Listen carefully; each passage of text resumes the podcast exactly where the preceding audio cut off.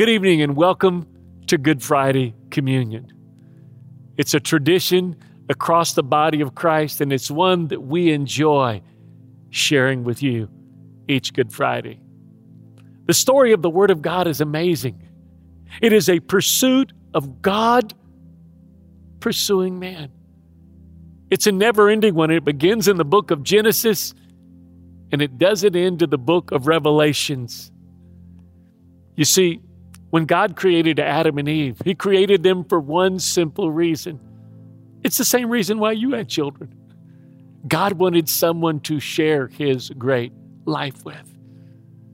And when He created man and He put him in the garden, in the evening, He would come and walk in the cool of the evening and He would visit with Adam and with Eve. God gave Adam and Eve one command. The one command was simple. There were thousands of trees in the garden, but he said of one tree, You cannot eat of that tree. It was called the tree of the knowledge of good and evil. And God told man, "In the day you touch or eat it, you're going to surely die. Of course, you know the story. Eve ate first, Adam followed. But was ironic was that as Eve ate, she didn't fall over dead. You see, she assumed because she couldn't see an outward consequence that maybe it wasn't really true. I think sometimes that might be what all of us think when we do something wrong and don't see an immediate consequence. But that moment, something spiritually happened. Adam and Eve spiritually died. And from that moment on, they would be spiritually separated from God. You know what we all do when we're separated from God? We do foolish things. They did too. As a matter of fact, as soon as they realized they were naked, they began to cover themselves with leaves. The Bible says the leaves that they covered themselves with were fig leaves. Have you ever rubbed a fig leaf? It feels like sandpaper. In other words, they were covering up, and even their covering up was painful.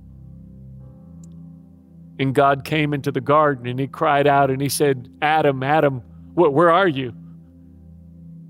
And from beneath the trees, Adam said, We're here in the trees, hiding. And God said, Why are you hiding? because sin always makes you hide. And he said, Because we're naked.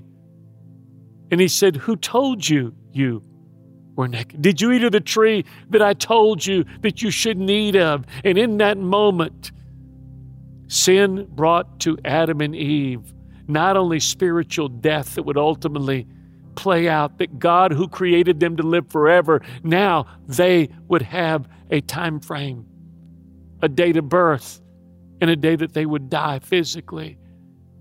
But also, guilt and fear and shame would daily haunt them, reminding them they were separated from God and not what He created them to be in fellowship with Him. When God saw their nakedness, God had an idea, an idea of grace. You see, that's the most amazing part about God is that no matter what we do and no matter what we've done, no matter what we're currently doing, God's heart is always to embrace us that we might be not in the hand of sin, but in the grip of grace. And so God did something that would be a prophetic picture of what He would do to rescue all of mankind.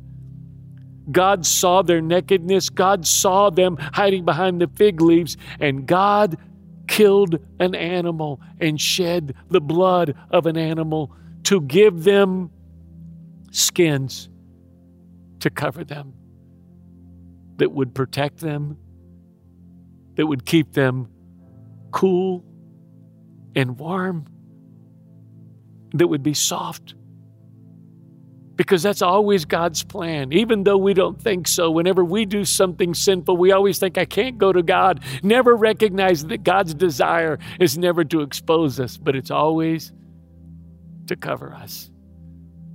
And when He shed blood, to cover them with skins. It would be the first picture of God shedding blood to cover the sins of man. From that point on, every time man came to God to pray, he would sacrifice an animal for his sins. That picture carried over into the book of Exodus, where God would raise up a deliverer for the children of Israel who'd been in bondage in Egypt for over 400 years. They came 400 years before when Joseph of the coat of many colors was brought into favor and became the CEO and deliverer of all of Egypt. But now, 400 years later, there were millions of them, and they were now the slaves of the Egyptians. There in bondage, they would cry out to God. And God raised up from among them a young baby boy. You know the story Moses. Moses would be called out of Egypt after being raised in Pharaoh's home like his own grandson. And then he would be in the wilderness for 40 years. And then he would come back after meeting God at a burning bush with a message to Pharaoh from God Let my people go. And to ensure that he would listen, God sent a plague by the hand of Moses that would judge the gods of Egypt. They worshiped the water, so God turned the water to blood. They worshiped frogs, so God gave them all the frogs they wanted. Each one of these plagues judged a god of Egypt. But still, Pharaoh's heart became hard and he refused to let his free slave army leave. And God said to Moses, You go and tell Pharaoh that a tenth plague is coming. And this plague will be that the firstborn of every living creature in all of Egypt will die from an animal and the lowliest home to a child to the heir of his throne in Egypt. What a message.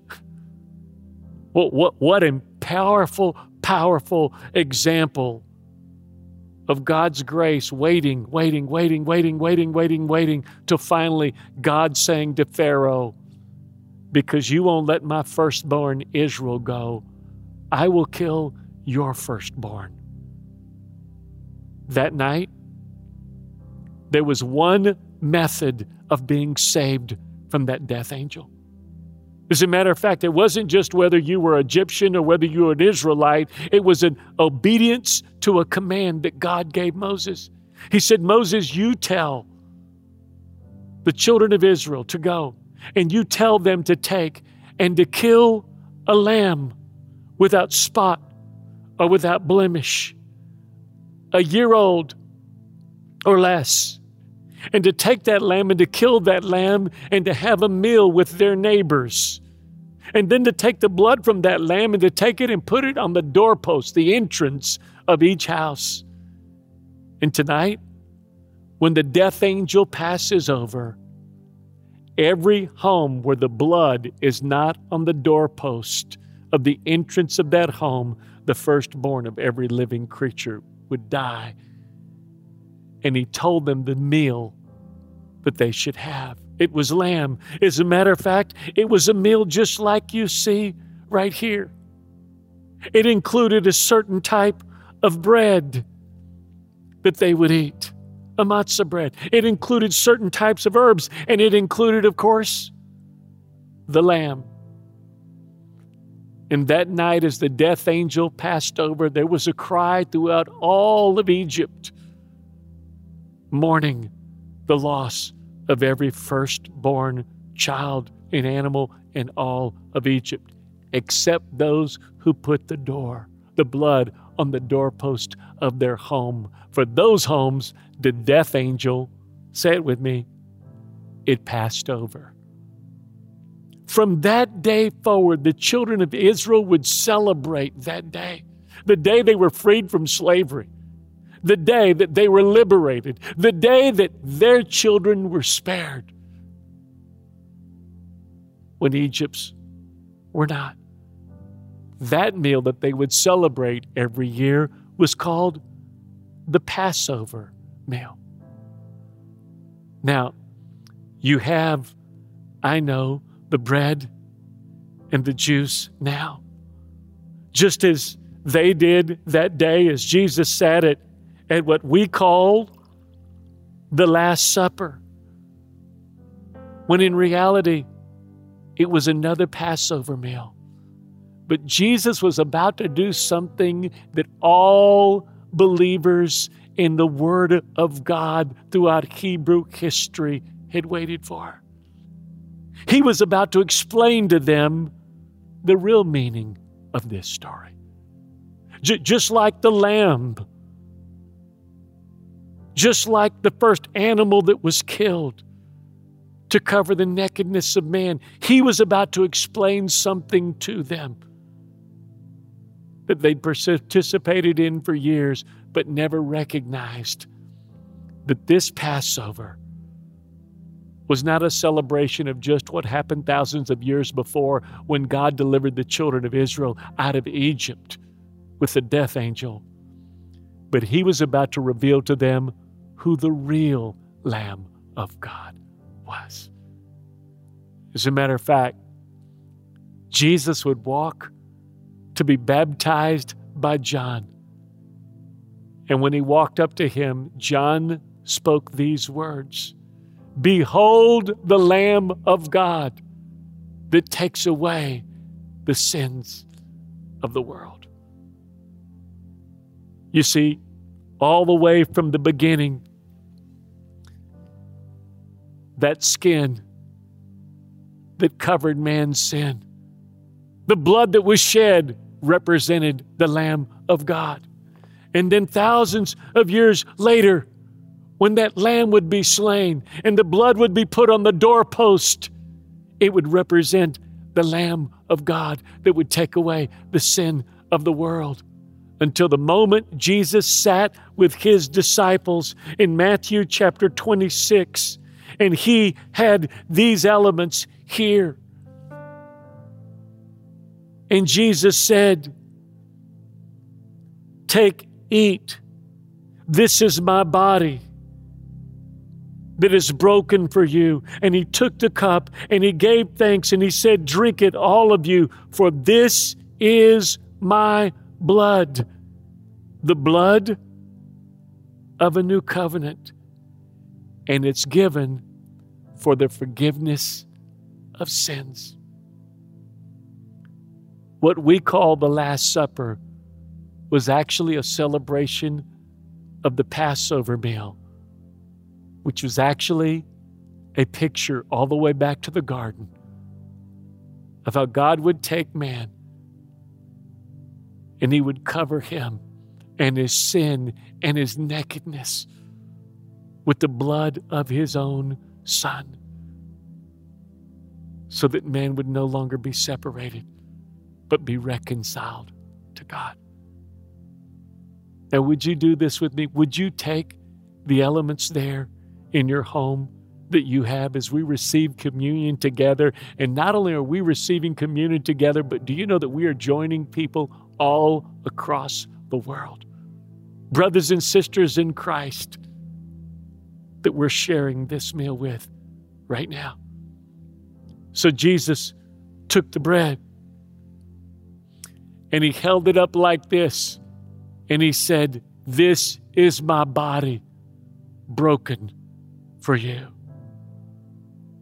As often as you do this, do this in remembrance of me. So, right there at home, would you take the bread that you have, whatever you're using to symbolize the body of Jesus, and would you break it? And now, would you give just a small piece? I would encourage the head of each home, whether it's a dad or a mom, or maybe maybe a grandfather or grandmother that's there. And would you have the honor of taking this and breaking this and giving a piece to each family member? Jesus said, Take, it.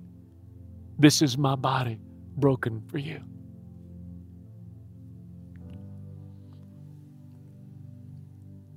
And then, would you take this juice that represents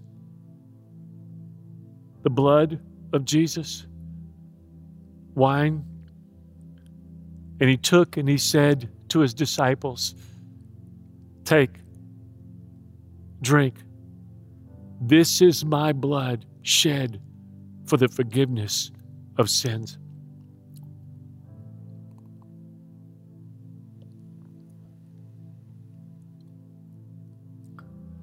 Today, Lord, as we join believers all across the world, in our own families, in our own living rooms, wherever we are, we thank you for the broken body of Jesus that was broken so that we could be restored back to relationship with you.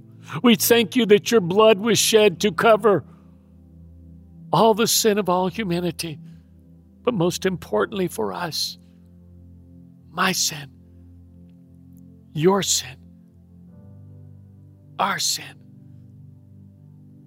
Thank you, Jesus Lamb of God, from the garden to the cross, your blood shed for the forgiveness of my sins. Thank you. Thank you. In Jesus' name, amen. Perhaps you're joining us for the first time, and all of this experience is is new to you. First, I want to say thank you so much for joining us, whether it was a friend that invited you or, or you just happened to come across this message just for you today. Thank you for joining us. But I want to tell you, for us, the moment of true transformation begins the moment you become spiritually alive. You say, but Pastor, how, how does that happen? Well, Jesus said it very well. In John 3, chapter 3, he said, Unless a man or woman is born again, they can't see the kingdom of heaven. He said, Unless a man or woman is born again, they can't enter into the kingdom of heaven. And then he said, Don't be surprised that I tell you, you must be born again.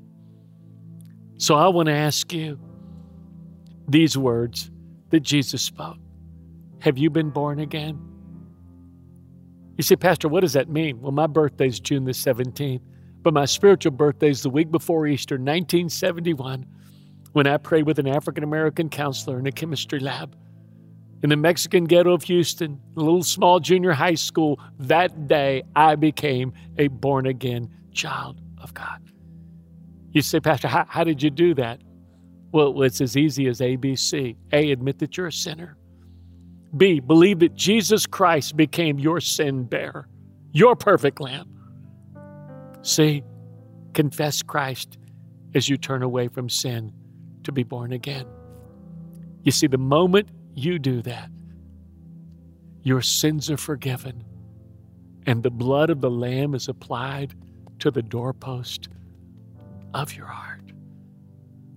So today, if you've never been born again, and it only happens once, just like the day you were born, would you join me in prayer? So that this Good Friday could be the best Friday you've ever had. It becomes your spiritual birthday. So, would you just repeat after me? This prayer, if that's what you desire to do. It doesn't matter what your background, whether you've been Christian, baptized, joined the church, not joined the church. If you've never been to church, it doesn't matter. This moment can be your spiritual birthday today. And this Good Friday can be the best Friday of your life. Would you pray with me? Repeat right after me Dear Lord Jesus, I believe you are the Son of God. I believe that on the cross, you took my guilt, my sin, and my shame, and you died for it. I believe you faced hell for me so I would not have to go and you rose from the dead to give me a place in heaven, a purpose on earth, and a relationship with your Father. Today, Lord Jesus, I turn away from sin to be born again. Now, say this with me. Today, God is my Father, Jesus is my Savior, and I am born again in Jesus' name. Amen.